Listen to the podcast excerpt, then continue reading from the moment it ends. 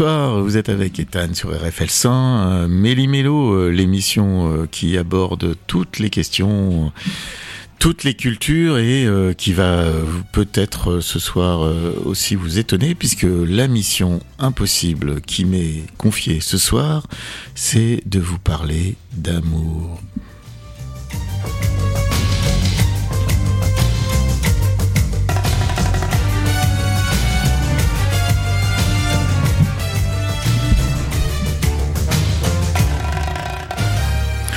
Eh oui, euh, RFL 100 euh, avec vous euh, en ce début de soirée. Méli Mélo, ça va aborder aujourd'hui une réflexion sur l'amour, une réflexion un peu philosophique puisque on va traverser un livre dont tout le monde ou presque a entendu parler qui s'appelle Le banquet de Platon. Et ce fameux banquet, c'est une réflexion des dialogues, des une éloge, euh, des discours, voilà, des discours euh, sur l'amour. Et ça a été écrit en 380 avant Jésus-Christ. Évidemment, euh, l'amour est quand même le sujet, le sujet, je dirais le sujet des sujets qui nous occupent tous, me semble-t-il, avec, enfin en tout cas, on a tous une position sur sur sur la question. avant de commencer l'émission, bah, j'avais envie de faire un petit, euh, un petit clin d'œil pour euh, les ceux qui ont boycotté la Coupe du Monde. Et donc vous raconter la fin, un peu euh, l'épilogue qui qui s'est passé avec cette finale dont les superlatifs fusent sur les antennes de, de vos radios, dans vos journaux et qui, à vrai dire, finalement a, a accouché d'une logique et d'une d'une morale. Puisque très honnêtement ceux qui connaissent un peu le football, euh, je pense qu'un pas amateur, un amateur de football qui, qui peut nous dire que l'Argentine ne méritait pas de gagner. Alors, il euh, faut évidemment dépasser un peu euh, ce qu'on peut appeler soit du chauvinisme, soit peut-être de la, de la, comment on va dire, de nationalisme un peu mal placé. la réflexion qu'on entend un petit peu partout, parce que elle est, elle est partagée, euh, en tout cas à l'étranger. Heureusement que les Français n'ont pas gagné parce que la grosse tête qu'ils auraient eue là dans la rue. Et c'est peut-être pas faux, hein, si on réfléchit. En tout cas, bon, il y avait une justice. Euh, vous savez que les Argentins, il y en a qui ont vendu leur voiture et même leur maison pour aller voir le match au Qatar et soutenir leur équipe. Vous imaginez la passion que le football représente dans, ce pays qui a un produit intérieur brut euh, quatre fois moins élevé que la France, avec un, un salaire moyen quatre fois moins élevé qu'en France, et qui, euh, pour qui, euh, je vous l'assure, cette victoire a amené beaucoup, beaucoup, beaucoup de bonheur. Et essayons de nous en réjouir, parce que à RFL 101, on est avant tout citoyen du monde, et on part avec mon premier titre, qui est celui d'un groupe stéphanois qui s'appelle Terre Noire. 60 falaises. Il y a 60 falaises dans chaque minute. À chaque battement d'aile, la peur de la chute. Tu as ce cœur de feu qui se terraforme. Je t'ai vu poursuivre le phénix, prendre ses larmes. Je t'ai vu mourant amoureux sans lumière. J'ai vu sur toi la mort aller venir en missionnaire. Laisser des petits éclats d'or au bord de ton cœur. Grand mystère que l'amour craché par la mer. Je te vois, gamin de Provence, des lotissements sans phénix. Je sais où t'es, immeuble immense de cité Tetris. Maison ouvrière, au crépi couleur chair. Où partout les voitures dorment, allongées à terre. Au beau milieu de la nuit de ta ville enfermée. T'écoutes les seules musiques qui savent te soigner. Tu t'es souvenu que la beauté sert à chasser la peur. Comme le feu chasse l'arrivée des grands prédateurs.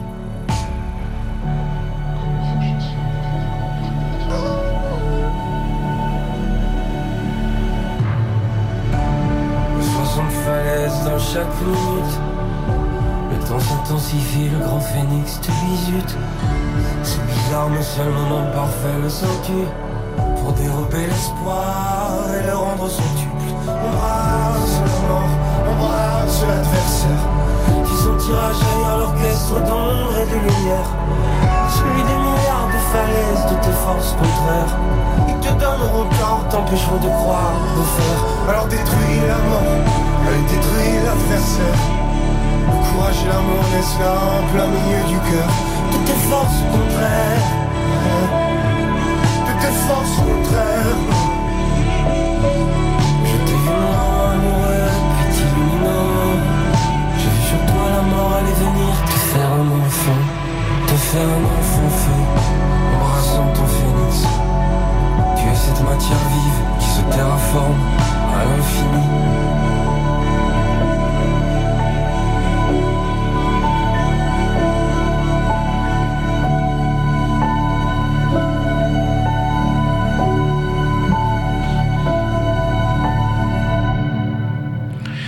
Terre Noire et vous êtes toujours donc sur RFL 100 et euh, Ethan qui vous présente Mili Milo. On a décidé donc euh, de vous parler euh, du banquet de Platon et à travers le banquet de Platon de philosopher un peu sur ce qu'est l'amour. On arrive euh, vers les fêtes de Noël et on va voir que au, cours de ces fêtes ou qui sont des fêtes familiales, il y a un ciment qui est quand même cet amour qui traverse les familles. Ça fait partie d'une des défi- définitions de ce que peut être l'amour. Alors pour revenir à ce livre, le banquet de Platon, pour euh, ceux qui euh, peut-être auraient survolé ou même carrément n'en auraient jamais entendu parler. En fait, il a fondé la philosophie euh, de l'amour. En fait, c'est à partir de ce livre, euh, donc euh, de l'Antiquité, qu'a, que les philosophes ont peu à peu creusé cette question. Dans ce livre, c'est une histoire d'un d'invités, d'amis qui discutent autour d'un festin qui est offert par un poète qui s'appelle Agathon. Et Agathon, qui a un concours euh, de tragédie, a, euh, invité Socrate, Phèdre, Pausanias, Éryximag, Aristophane et Agathon, euh, justement. et tour à tour, ils vont prendre la parole pour faire un éloge de l'amour. Tout d'abord, Socrate, euh, qui va conclure un petit peu euh, l'ensemble des discours, lui va euh, élever le débat à travers un éloge de la beauté, une réflexion de l'amour qui part à la fois de l'amour des beaux corps pour finir à celui des belles âmes et ensuite arriver à l'amour tout court des belles œuvres humaines et des beaux-arts. Et enfin, l'amour de la science, pour lui qui est le dernier degré euh, d'initiation. Un livre donc euh, qu'on pourrait appeler euh, éducatif ou bien euh, fondateur, parce que euh, dans ce livre, il est abordé des questions euh, qu'on va euh, aujourd'hui vo- voir traitées euh, à travers les questions de genre, à travers les questions du désir, à travers euh, une question euh, que beaucoup de chansons ont abordée. Est-ce que l'amour peut être heureux? Certaines chansons disent qu'il ne peut pas l'être. Alors, le premier discours dans ce livre, Le banquet, c'est Phèdre qui commence. Et pour lui, le plus grand bien pour un homme, c'est d'avoir euh, un amant. Un homme, une femme, évidemment, pour l'humanité, d'avoir un amant. L'amour, pour lui, est le meilleur guide dans l'existence, car il nous fait fuir les actions laides et accomplir des belles actions. La, comparaison est, assez osée, mais il dit, il pense dans, dans ce, cet éloge de l'amour qu'une armée qui serait faite que d'amants serait invincible, car chacun des hommes ne serait lâche et ne, serait, ne pourrait pas être lâche et un mauvais guerrier, pour ne pas se déconsidérer aux yeux de son amant. Il remarque que les amants font des choses exceptionnelles par amour, par exemple Alceste qui meurt pour son mari et qui est récompensé par les dieux car il ressuscite. Ensuite, c'est Pausanias qui va prendre la parole, et pour lui, le problème est mal posé. On lui demande de chanter l'amour, comme s'il était une seule et même chose, alors qu'il y a plusieurs types d'amour. Il faut chercher lequel? Est digne d'éloge. Toute action n'est ni belle ni mauvaise en soi, dit-il. Est, be- est belle ou laide notre manière de la pratiquer. Par exemple, boire en excès est une action qui nous enlaidit, alors que boire de manière raisonnable peut nous honorer et nous aider à profiter de la vie. Il, il en va de même de l'amour. Il est mal de céder à un homme misérable et de misérable façon. Il est beau de céder de belle façon à un homme de valeur. Pausanias fait l'éloge de l'Aphrodite céleste qui se pratique en homme et qui est l'amour à la fois du corps et de l'esprit par opposition à l'Aphrodite populaire qui se pratique entre personnes de sexe opposé dans un but simplement sexuel. Je vous rappelle que ce texte est un texte de 380 avant Jésus-Christ. Et pour rester un petit peu dans l'ambiance de cette fin d'année, un chant de Noël, Nora Jones.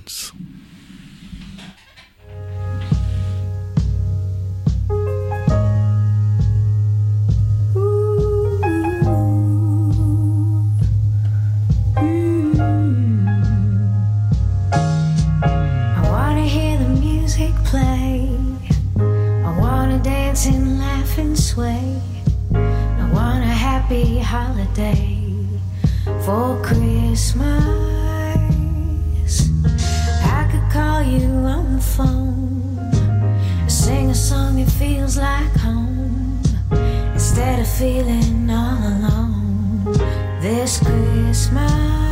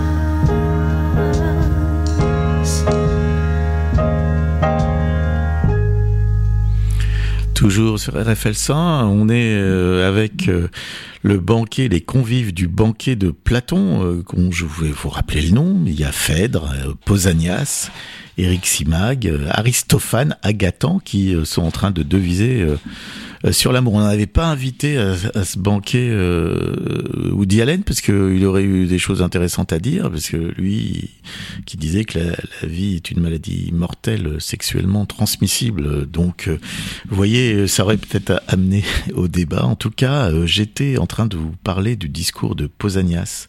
Et il terminait son éloge de l'amour avec cette phrase. L'amour du corps est inférieur à l'amour de l'esprit, car le premier est éphémère. Dès que la fleur de ce corps qu'il aimait est fanée, il s'envole à tire d'aile, trahissant tous ses discours et ses promesses, tandis que celui qui aime l'âme en reste l'amant toute sa vie, parce qu'il adhère à quelque chose de constant. Après la fin du discours euh, de Pausanias, il y a Éric Simac, qui annonce qu'il va considérer l'amour d'un point de vue beaucoup plus général. Celui-ci ne concerne pas seulement l'homme, mais caractérise les rapports de tous les êtres animés aussi bien qu'inanimés. Ainsi, la médecine a découvert qu'une maladie peut guérir de la présence dans le corps de deux principes contraires, donc hostiles. Guérir, cela revient à insuffler amour et harmonie dans ces conflits, dit-il. De même, la musique cherche l'harmonie, par exemple entre l'aigu et le grave. La musique est donc un genre d'amour. La musique est aussi pour l'harmonie et le rythme une science des mouvements amoureux. Même les catastrophes naturelles, inondations, gelées, épidémies proviennent d'un dérèglement dans les mouvements amoureux qui relient tous ces éléments. On voit donc grâce à Eric Simac apparaître la multiple, l'immense, ou plutôt l'universelle puissance de l'amour rassembleur. Universel, qui pourrait ensuite se rapprocher finalement de ce que euh, les religions, en particulier euh, le christianisme, a amené euh, à la notion d'amour, dont on parlera un, peu de l'amour absolu, dont on parlera un peu plus avant tout à l'heure. Aristophane, lui, se penche sur sa part, sur l'origine pour sa part, pardon, sur l'origine de l'amour. Et il y a, euh, avec le discours d'Aristophane dans ce livre, Le banquet de Platon, un mythe, euh, le mythe d'Aristophane qui a euh, marqué très profondément la civilisation occidentale. Qu'est-ce que le mythe d'Aristophane? En fait, il a développé l'idée qu'à l'origine, les hommes étaient androgynes. Ils étaient à la fois hommes et femmes. Ils avaient la forme d'une sphère et se déplaçaient par culbute en roulant sur eux-mêmes. Leur ambition les amena à vouloir devenir l'égal des dieux. Et voilà leur problème qui a commencé, puisque Zeus les punit et leur témérité, non pas en les tuant, de leur, de leur témérité, non pas en les tuant, mais en les affaiblissant. Il les coupa en deux en deux moitiés, l'une mâle et l'autre femelle. Je vous rappelle que c'était quand même euh, euh, un mythe et que c'était un mythe antique qui était euh, qui figure dans, dans, ce livre et raconté par par Aristophane. chacun évidemment va regretter l'unité originelle et chercher pendant toute sa vie la moitié qu'il n'arrive pas à rejoindre embrassés, enlacés l'un à l'autre, brûlant de n'être qu'un, ils mouraient de faim et d'inaction, car voulaient plus rien faire l'un sans l'autre. Zeus prit pitié quand même de ce qu'il venait de faire et euh, de manière à ce qu'il y ait une jouissance quand ils se réunissaient, il euh, les a dotés de sexualité pour connaître la satiété. Ça les amena à s'arrêter, se tourner vers l'action et les autres centres d'intérêt de l'existence à, travers euh, cette euh, unité retrouvée quand ils se, euh, se réunissent. De là, cette définition de l'amour, rassembleur de notre ancienne nature, il essaie de faire de deux êtres un seul et de guérir la nature humaine. On voit là les bases finalement de ce que ensuite on peut, on a nommé l'amour fusionnel. Et ce mythe finalement a, a comment dire, engendrer une conception avec des expressions comme la recherche de sa moitié ou comme le désir de ne plus faire qu'un.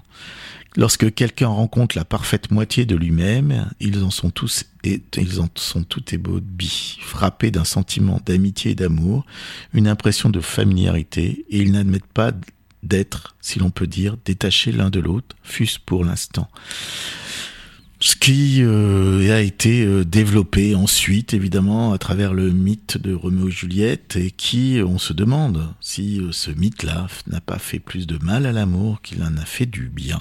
Et on va continuer notre petite balade sur l'amour avec Feeling, un classique, évidemment. Feeling.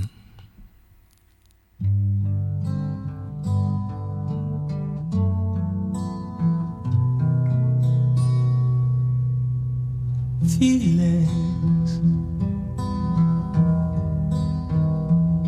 Nothing more than feeling. Trying to forget my feelings of love. Teardrops rolling down on my face, trying to forget my feelings of love.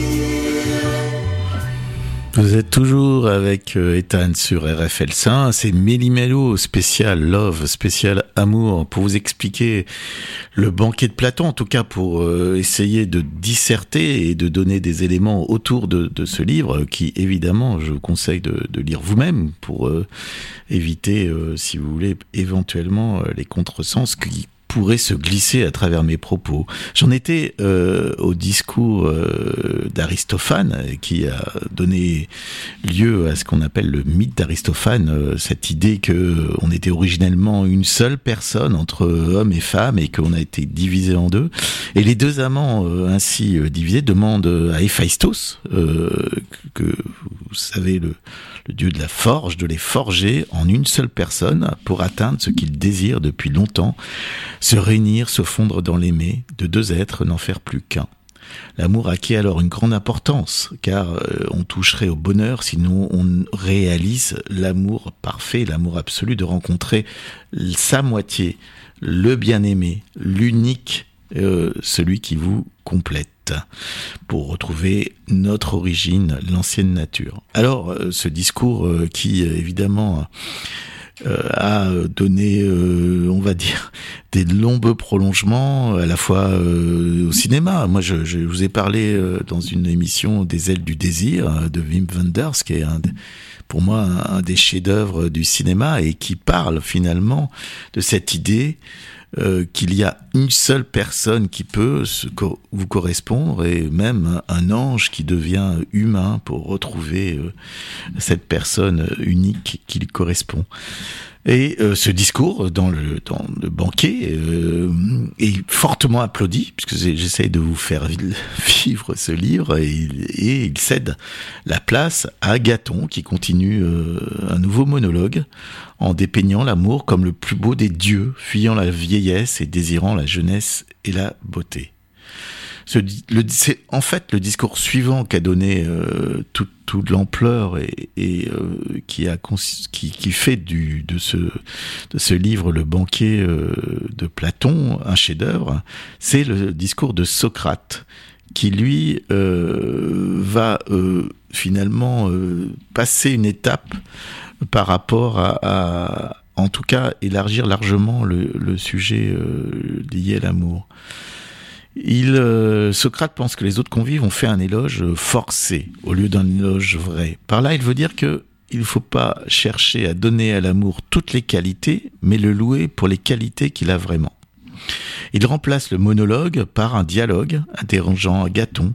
C'est là un exemple du fameux dialogue socratique qui procède par questions et réponses. C'est la dialectique, pour faire accoucher l'interlocuteur d'une vérité qu'il porte en lui ou maïotique, art d'accoucher les esprits. Socrate commence par problématiser le sujet. On, désire ce qu'on n'a pas. Ainsi, Agathon l'a montré, l'amour désire le beau. Mais alors, l'amour se, trouve donc privé de beauté puisqu'il il désirait euh, le beau, il n'en possède pas lui-même. Socrate ne fait que poser à Agathon les mêmes questions que euh, Diotime, une femme qui intervient euh, dans, euh, en tout cas, euh, que fait vivre Platon dans son discours. Et Socrate a répondu la même chose qu'Agathon et lui a demandé, puisque l'amour manque du beau, c'est une laide chose? Point d'interrogation.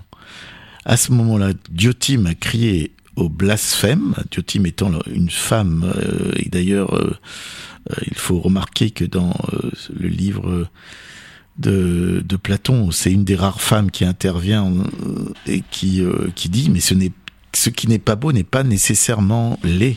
Pourquoi? Prenons l'exemple du savant et de l'ignorant. Il existe un intermédiaire entre ces deux états, à savoir avoir une idée vraie, mais sans savoir pourquoi, sans pouvoir la fonder ou, ou en rendre raison. Ce n'est ni un savoir, comment en effet une chose dont on ne peut rendre raison pourrait-elle constituer un savoir, ni une, ni une ignorance, puisque ce qui atteint l'être d'une manière accidentelle ne saurait en effet constituer une ignorance. Donc elle place l'amour entre un état de savoir et un état d'ignorance, quelque chose qu'on n'a- n'arrive pas à définir mais qu'on sait quelque part. Bon, c'est assez joli comme idée. De même, certaines choses ne sont ni laides ni belles, et c'est le cas de l'amour. De ce fait, l'amour n'est pas un dieu, à la différence de ce qu'ont dit certains convives, dont Agathon. Car un dieu ne peut connaître de manque, surtout le manque de beauté. Vous voyez, on est en train de naviguer et pour pas vous perdre et que vous restiez avec moi, je vais continuer avec euh, un autre titre euh, musical euh, qui va être lancé par mon ami Abdel. All I Want for Christmas, c'est Noshka. On reste aussi dans l'idée que vous allez bientôt passer Noël et que je vous le souhaite. Excellent. Je ne veux pas grand-chose pour Noël. Il y a une chose dont j'ai besoin.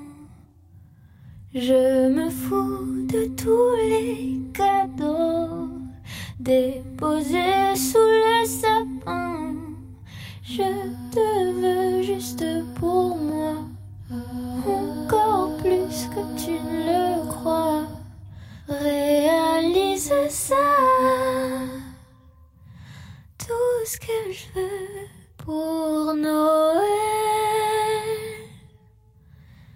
c'est toi. Je ne veux pas grand chose pour Noël. Il y a une chose dont j'ai besoin. Et je, je me fous de tous les cadeaux déposés sous le sapin. Je ne veux pas de vive le vent. Je ne veux pas de Noël blanc. Je ne veux pas de petit papa. Je ne veux pas chanter tout ça. Je te veux juste pour moi. Encore plus que tu ne le crois réalise ça. Tout ce que je veux pour Noël, c'est toi. Oh bébé, oh, je demande pas grand chose pour Noël. Je ne veux même pas de neige. Je vais juste attendre sous le gui au lieu des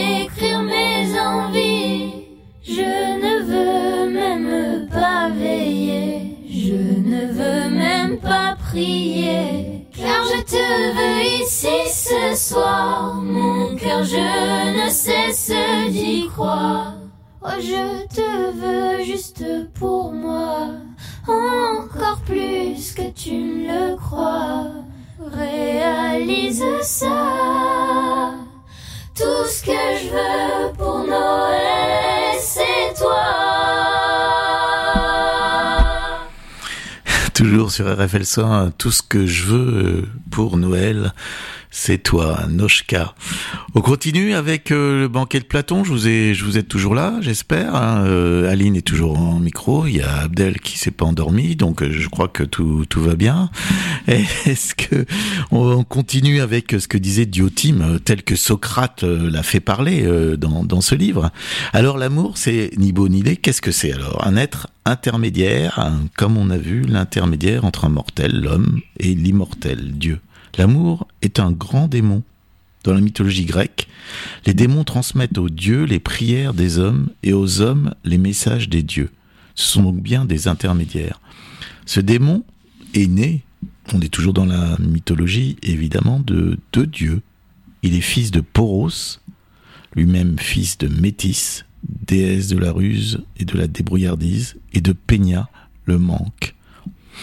Oh, cette filiation fait que l'amour est pauvre en tant que fils du manque, mais vise toujours le supérieur, le beau et le bon en tant que fils de Poros. De même, il occupe une position intermédiaire dans le champ de la connaissance. Aucun dieu n'est philosophe car il est sage d'emblée. À l'inverse, aucun ignorant n'est philosophe car il croit qu'il est déjà sage. Il y a un intermédiaire, le philosophe, car il n'est pas sage mais veut le devenir. C'est le fameux, vous, vous savez, je sais que je ne sais pas, du philosophe et de Socrate. Est-ce que, euh, est-ce, euh, en ce qui concerne l'amour, si son père est sage, ce n'est pas le cas de sa mère. L'amour est donc philosophe en tant qu'il veut devenir sage. Oh, ça nous, ça va chercher loin tout ça. Puisque l'amour vise à la possession des bonnes choses, cela, ce- car cela rend heureux. Or, il semble que tout le monde vise le bonheur et soit donc un être aimant potentiellement.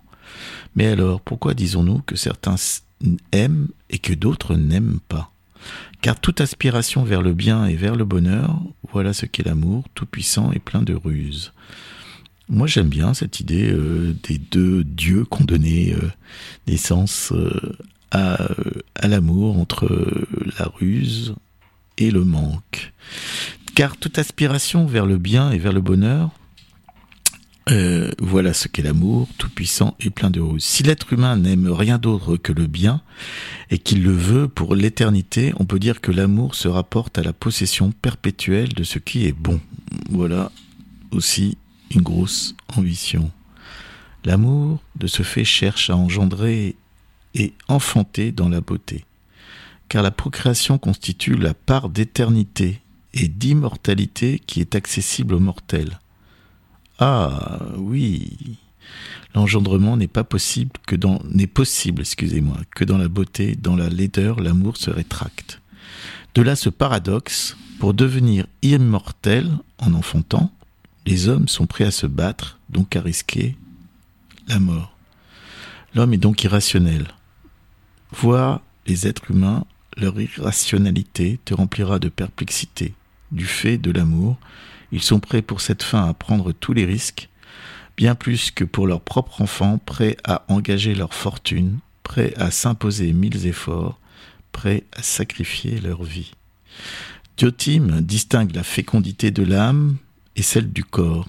Elle remarque que l'âme peut être féconde, ce sont les poètes, les créateurs, les inventeurs qui ont une descendance bien plus belle, celle de leurs œuvres. Ce qu'ils partagent, ce sont les enfants bien plus beaux, ce sont des enfants bien plus beaux, plus impérissables. Et l'amour est recherche de beauté absolue. Or, celle-ci n'est pas atteignable immédiatement, elle est atteignable au, terme d'un long processus au cours duquel l'amour s'éduque pour accéder à travers divers stades à un genre supérieur de beauté. Et voilà tout euh, le génie de la démonstration de Socrate, de cette idée que l'amour s'éduque et va évoluer à travers plusieurs étapes que je vais vous détailler après euh, mon morceau suivant, puisqu'on est toujours, on est toujours euh, avec, comme disait tout à l'heure Abdel, des, morceaux d'hier d'aujourd'hui. Là, on part plutôt sur hier, sur un titre, euh, moi que j'adore, Barbara, parce que je t'aime.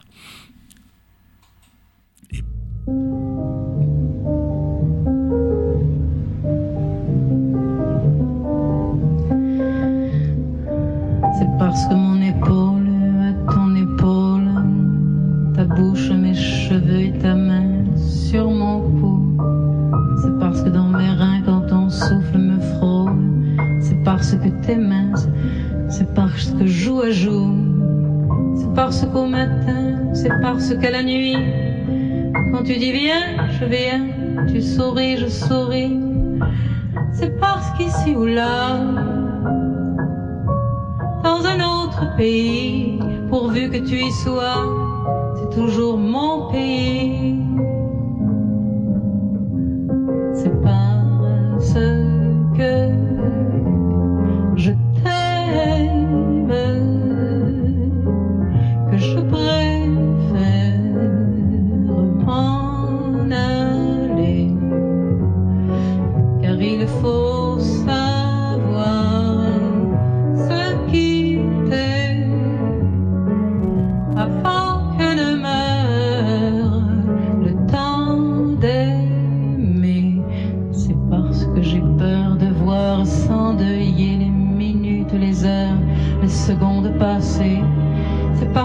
Sais qu'il faut un presque rien pour défaire une nuit et se perdre au matin. Je ne laisserai pas pencher sur notre ligne, ni l'ombre d'un regret, ni l'ombre d'un ennui. Je ne laisserai pas mourir au fil des jours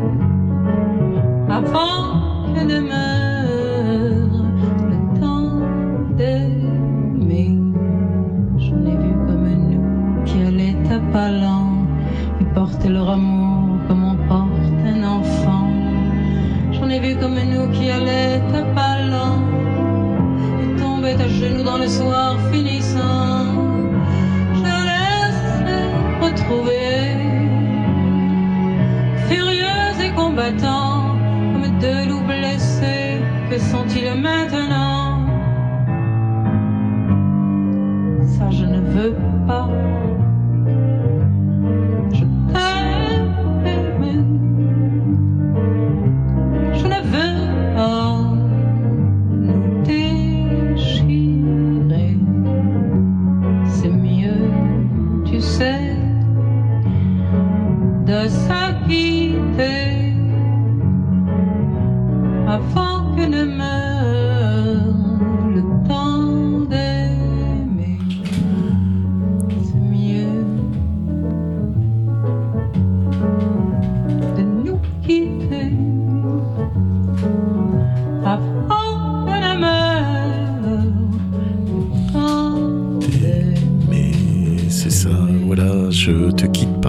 T'aime de Barbara.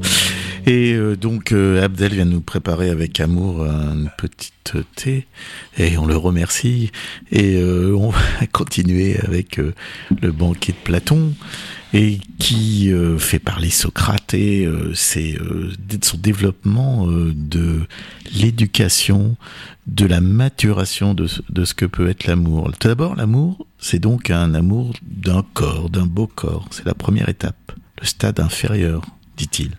Dit-il.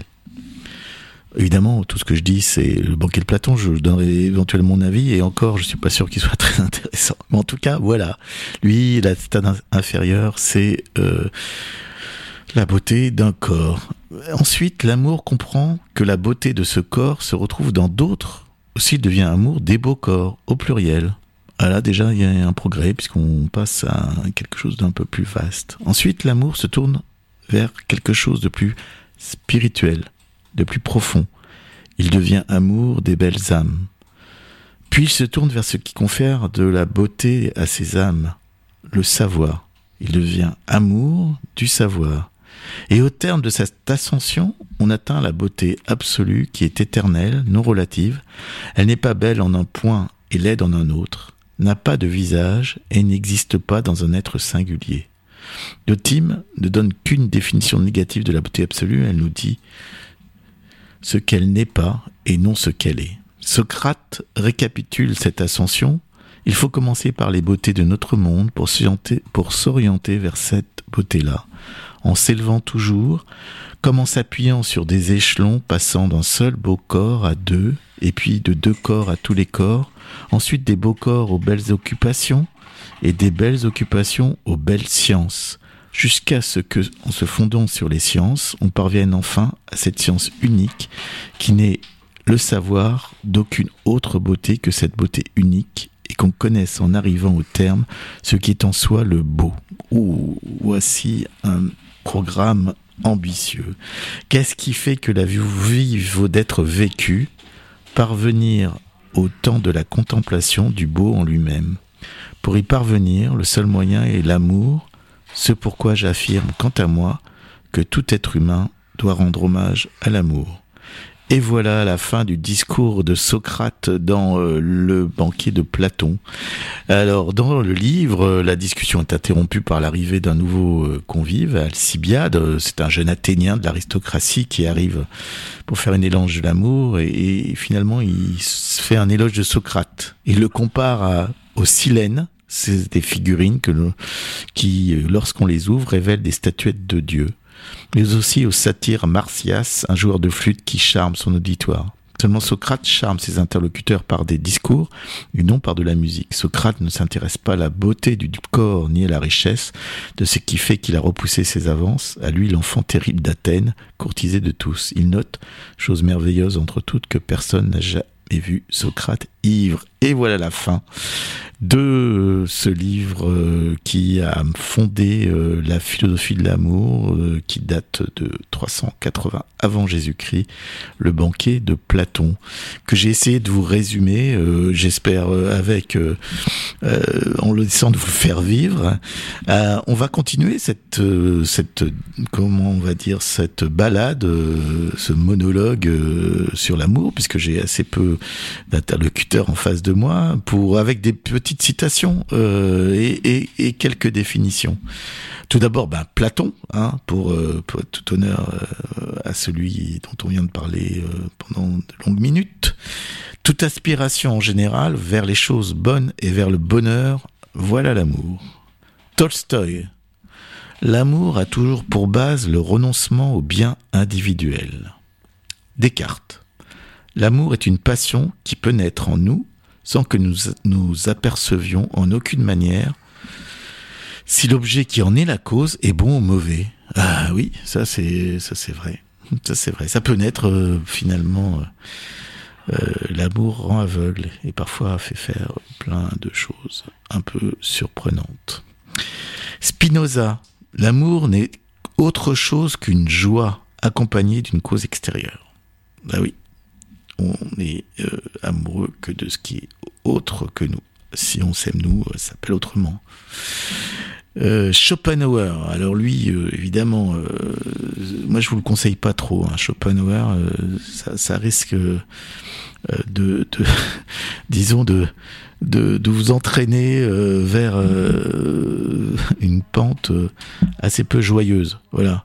L'amour est un piège tendu à l'individu pour perpétuer l'espèce. Donc, euh, vous voyez, euh, c'est assez radical comme, comme, comme idée. Finalement, y a-t-il un amour heureux? Eh ben, on va euh, y répondre, enfin pas y répondre, mais en tout cas creuser la question après le disque suivant, qui est un petit morceau de jazz, Coup de foudre à Thessalonique de Florent Pelletier, Pellissier, pardon.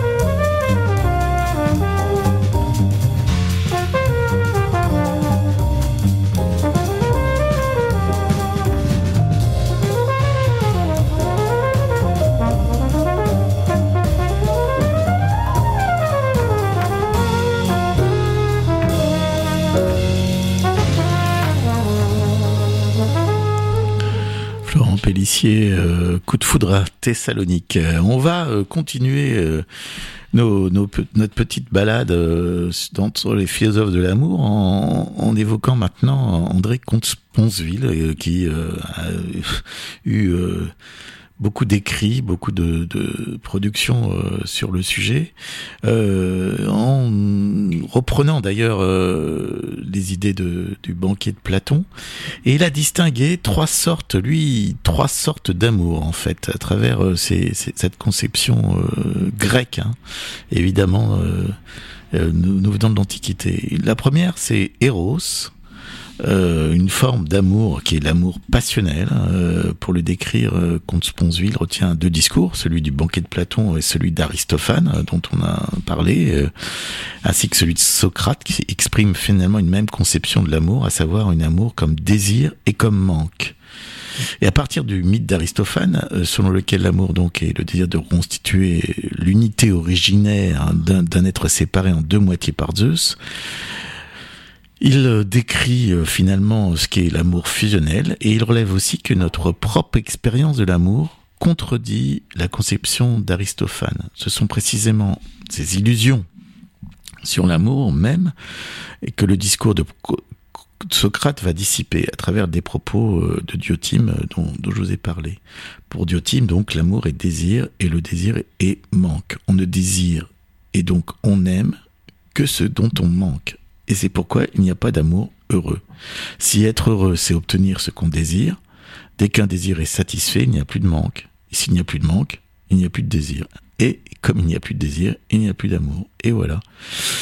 En fait, euh, pour sortir de cet échec euh, programmé et de cette conception platonicienne de l'amour, il exclut la possibilité de, lier euh, amour et bonheur. Pour lui, cette conception platonicienne de l'amour trouve un écho particulier chez Schopenhauer, dont la définition de l'ennui correspond au stade de celui qui, parce qu'il possède ce qu'il désirait auparavant, ne désire plus, et donc n'aime plus, et finalement s'ennuie, ce que correspond euh, à l'absence du bonheur selon Schopenhauer. Et cette conception platonicienne de l'amour, qui exclut donc le bonheur de l'équation, conduit à envisager une deuxième forme euh, d'amour qui, elle, est beaucoup plus joyeuse, est ce qu'il appelle l'amour filia.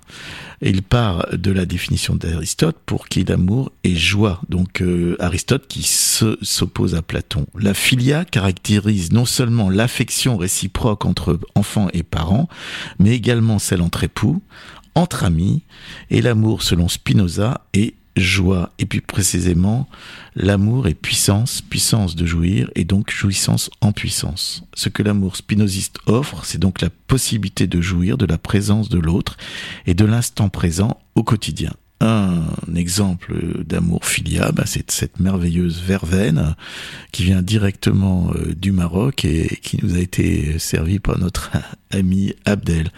Donc euh, cueilli euh, près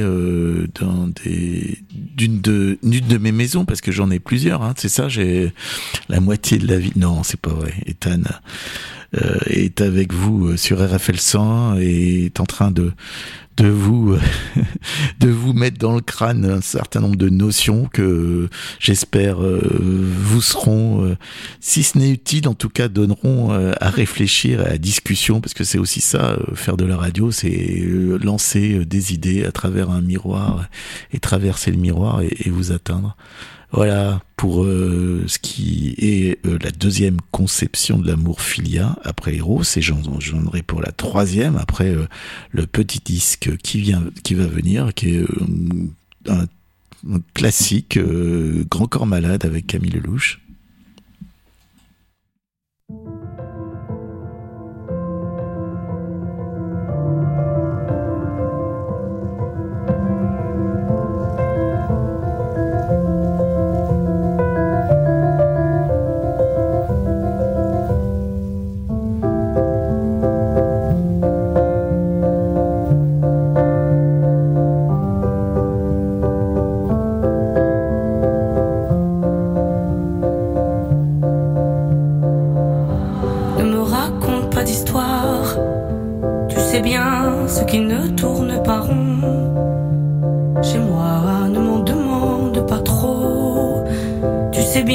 que les fêlures sont profondes. Sans moi, ne t'accroche pas si fort. Si tu doutes, ne t'accroche pas si fort. Si ça te coûte, ne me laisse pas te quitter. Alors que je suis sûr de moi, je te donne tout ce que j'ai alors. Essaie de voir en moi que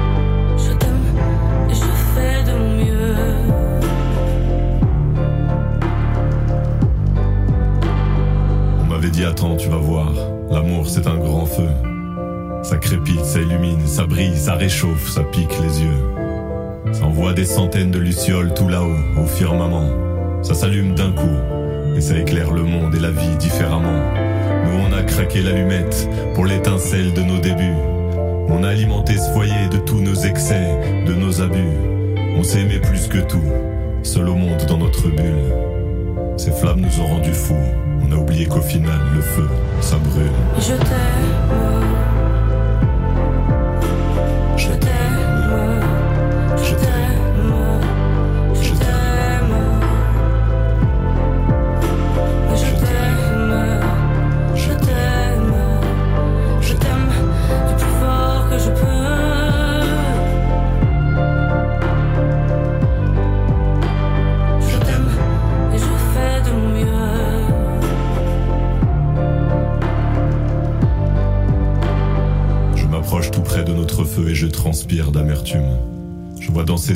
Jaunes et bleues et la passion qui se consume Pourquoi lorsque l'amour est fort, il nous rend vulnérables et fragiles? Je pense à nous et je vacille. Pourquoi depuis rien n'est facile? Je t'aime en feu, je t'aime en or. Je t'aime soucieux, je t'aime trop fort. Je t'aime pour deux, je t'aime à tort. C'est périlleux, je t'aime encore. Alors c'est vrai, ça me perd fort. Je t'aime pesant, je t'aime bancal. Évidemment, ça me dévore. Je sais tellement que je t'aime mal. Si j'avance avec toi, c'est que je me vois faire cette danse dans tes bras, tes attentes, j'en ai pas.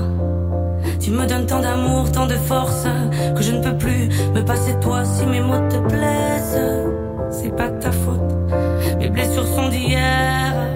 Il y a des jours plus durs que d'autres si mes mots te pèsent.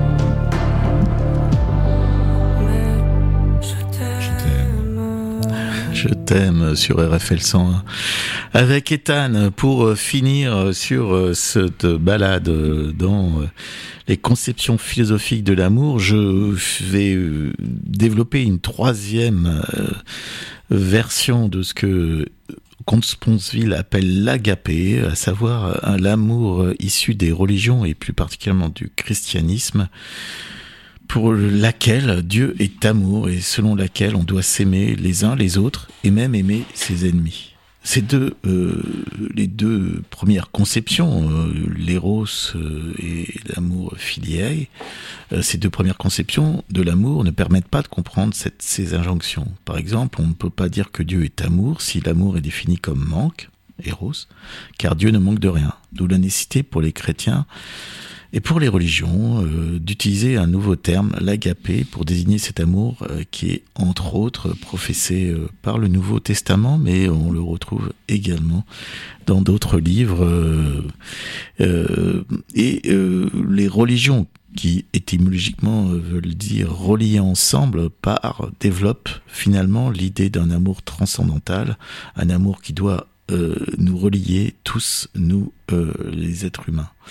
Traduit en latin par caricas, caritas pardon, et en français par charité, l'agapé est un amour universel.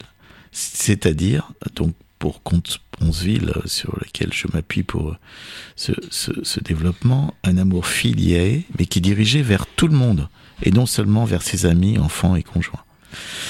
Et euh, finalement, euh, cette euh, référence à Agapé, c'est la charité des parents par rapport aux enfants, par exemple. C'est lorsque les premiers adaptent leurs ac- actions à la fragilité des seconds. Cette conception chrétienne de l'amour peut également s'exprimer à travers des mots laïques, comme la douceur et la tendresse, qui de nouveau correspondent au refus d'exercer sa force ou sa puissance de jouir de la présence de l'autre. Dans le cadre du couple, cette tendresse ou cette douceur peut se concrétiser, par exemple, par la place laissée à l'autre pour exister lorsque celui-ci en a besoin. En conclusion de ce parcours à travers les trois conceptions euh, modernes de Comte Sponsville de l'amour, il relativise la valeur des trois concepts en expliquant euh, que la réalité vécue par euh, tout le monde, par vous, par moi, par l'ensemble euh, de l'humanité correspond à ces trois euh, définitions, à ces trois conceptions euh, de l'amour. On peut passer euh, de un amour éros, un amour filial, un amour agapé.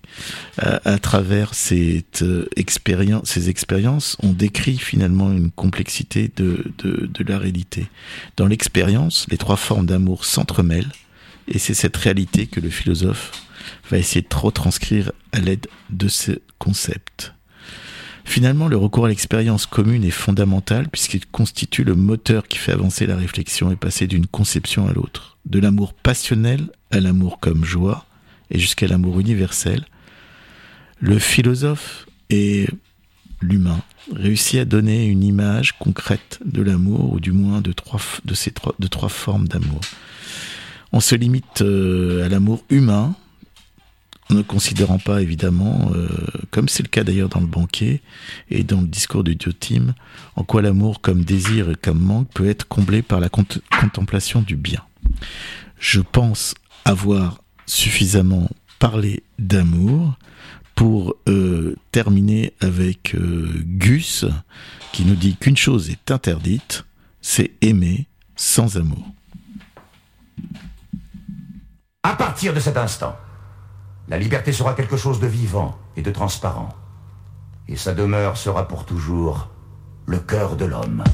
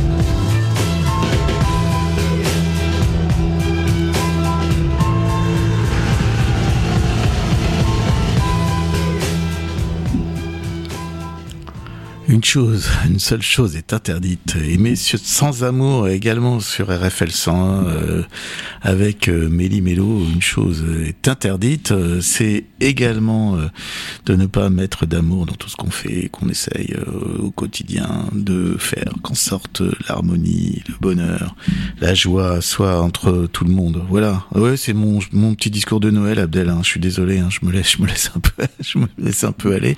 J'ai comme Together. Eh ben, figure toi que tu sais quoi? On a déjà fait presque une heure d'émission. Euh, ça fait quand même la troisième fois que j'essaye de passer comme Together. Donc là, j'ai mis pour terminer l'émission euh, la version d'Aerosmith sur cette chanson. Juste dire tout d'abord que dans cette chanson, les paroles veulent dire veulent absolument rien dire. À savoir que John Lennon a totalement improvisé en studio les paroles de cette chanson qui au départ était euh, l'hymne de campagne d'une tournée électorale, celle de Timothy Leary, qui était nommé euh, et surnommé le pape du LSD. Il avait décidé de se présenter au poste de gouverneur. Alors euh, tenez-vous bien, son, concurrent était rien d'autre que Ronald Reagan et ça se passe en 69.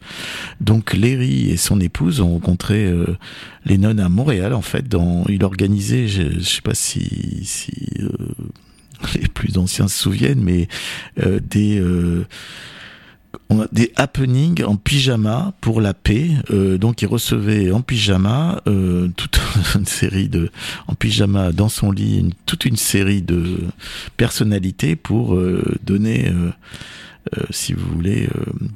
Euh, Give peace a chance, donc donner euh, une chance à la paix.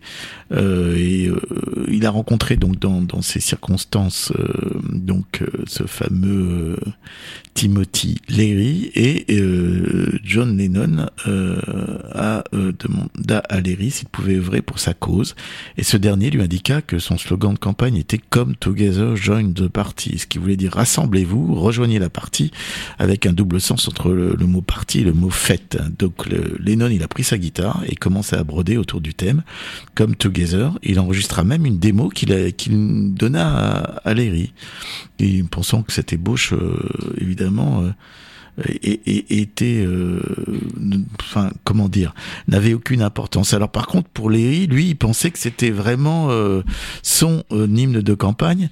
Et quand cette démo montréalaise arriva sept semaines plus tard dans les studios d'Abbey puisque John Lennon se dit ben tiens je tiens peut-être quelque chose avec cette chanson là et ben il il proposa plusieurs paroles qui sont complètement improvisées euh, avec euh, entre autres des emprunts que ça lui a d'ailleurs euh, coûté cher puisqu'il y a un petit peu de plagiat puisqu'il a repris les mots here come old flat top euh, et cette euh, cette expression vient de de la chanson You Can Catch Me de Chuck Berry. D'ailleurs une il ne s'en est pas euh, caché en disant que il avait bien pompé, ce qui fait que euh, en- ensuite euh, il a eu quelques quelques soucis euh, avec les, les ayants droit. Paul, Paul McCartney euh, a ralenti le morceau avec un climat basse batterie bien bien on va dire glauque et euh, comme il le raconte, euh, il a trouvé une ligne de basse et à partir de là tout s'est enchaîné. John Lennon a déclaré le truc a été créé en studio. C'est un titre très funky, un de mes, préférés des Beatles. C'est bluesy et je chante plutôt bien. J'aime bien la couleur de ce disque, a-t-il dit, puisque euh, cette chanson figure sur euh, le disque Abbey Road que, évidemment euh, est au panthéon du rock avec cette iconique couverture. Les Beatles enregistrent huit prises de la chanson et qui évoluent au fur et à mesure. Et euh, il euh, a, euh, à partir de là, évidemment, euh, avec du tambourin et, de George, George Harrison, euh, avec Ringo Starr à la batterie qui a rajouté des roulements de toms. Et le son particulier de ces roulements, dit-il, venait du fait qu'il venait juste de changer euh, les pots en veau de sa, batterie. Et donc, euh, le son euh, sonne extrêmement de façon très particulière dans, le- morceau. Voilà pour ce que j'avais envie de vous dire sur ce morceau, avec des paroles sur qu'on pourra peut-être détailler. Oh non, il est bien trop tard là. Oh oui. Eh ben écoutez, ce que je vous propose, c'est si ça vous ça vous dit d'essayer de traduire euh, les euh, paroles de de cette chanson. Euh, moi, je vous donne juste rapidement ce que j'ai que j'ai pu voir, parce que on, on, se rend compte quand même quand on regarde les traductions faites qu'elles sont très approximatives. Donc, si on y travaille un petit peu, ça donne ça. Et voilà le vieux machin, il arrive lentement à grimper. Il a des yeux exorbités, c'est un croyant exalté. Il a des cheveux qui tombent jusqu'aux genoux. À certains, justement, petite parenthèse, voit dans ce, petit couplet euh, une, euh, une, allusion à, George Harrison. Il a des cheveux qui tombent jusqu'au genou. Ça doit être un joker. Il fait seulement ce qui lui plaît. Il ne cire pas ses godasses. Il sait esquinter les orteils à force de jouer au football. Il a des doigts de singe. Il se shoot à la coke il shoot Coca-Cola. Alors vous entendrez dans le morceau euh, shoot euh, dans le morceau des Beatles euh, cette cette phrase qui est plus ou moins masquée, mais évidemment John Lennon comme il a improvisé les paroles et qui à cette époque-là avait une consommation de, de cocaïne très élevée en fait allusion très clairement dans la chanson. Il dit Je ne te connais, tu me connais. Une chose que je peux te dire est que tu dois être libre rassemblez-vous maintenant autour de moi. C'est un sac d'invention, il a des bottes en peau de morse. Euh, on parle euh, peut-être éventuellement euh, de Ringo Starr. Il a, il a Yoko à ses côtés, il est complètement disjoncté, donc c'est lui-même. Il a des pieds en dessous de son genou. Installe-toi dans son fauteuil, tu peux sentir sa maladie. Rassemblez-vous maintenant autour de moi. C'est un trompe-la-mort. Récemment, il a reçu un avertissement il a de l'eau trouble, il purifie la cam. Il dit 1 à 1 et 1 font 3. Il doit être splendide car c'est si dur de l'approcher. Là, il paraîtrait qu'il se moque un tout petit peu de, Paul McCartney qui euh, à qui euh, la grosse tête pour John Lennon euh, n'était pour qui il, avait tendance à lui coller ce, ce d'avoir la grosse tête. Rassemblez-vous en ce moment autour de moi, tire-moi, tire-moi, tire-moi, tire-moi. Come together, rassemblez-vous, rassemblez-vous. Voilà, voilà la traduction que j'ai faite moi de ce morceau, et je vous en donnerai pour finir l'émission euh, une version d'Aerosmith qui est une bonne version.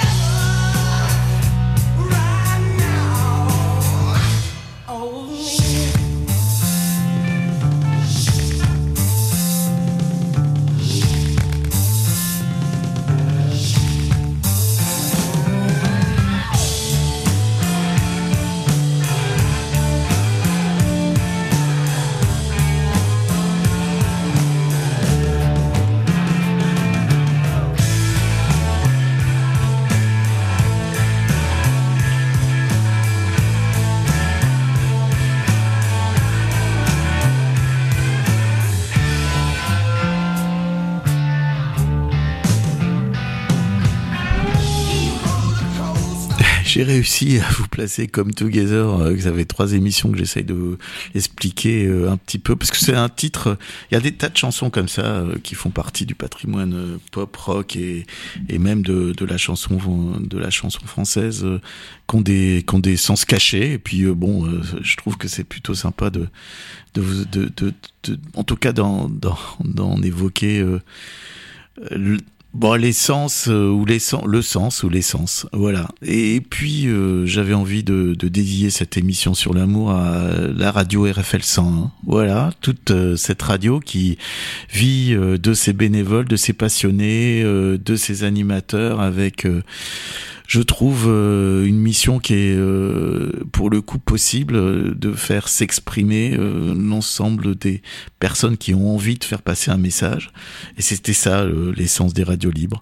Au départ, euh, radio RFL 101, euh, qui euh, avait comme euh, mère euh, Radio Cactus, était une radio libre sans, on va dire, pirate, qui a été en 1980 euh, est rentré euh, dans le grand bain des radios qui ont eu droit officiel de s'exprimer. Et donc plus de 40 ans après plus de 40 ans après et ben nous sommes euh, nous sommes là je suis grâce à cette équipe je peux euh, de vous divague, divaguer sur des sujets et j'en suis euh, je voulais je voulais vraiment dire un grand merci et tout l'amour que je peux avoir pour pour cette radio et, mm, pour finalement la passion qui anime les, les personnes qui la font vivre. Voilà.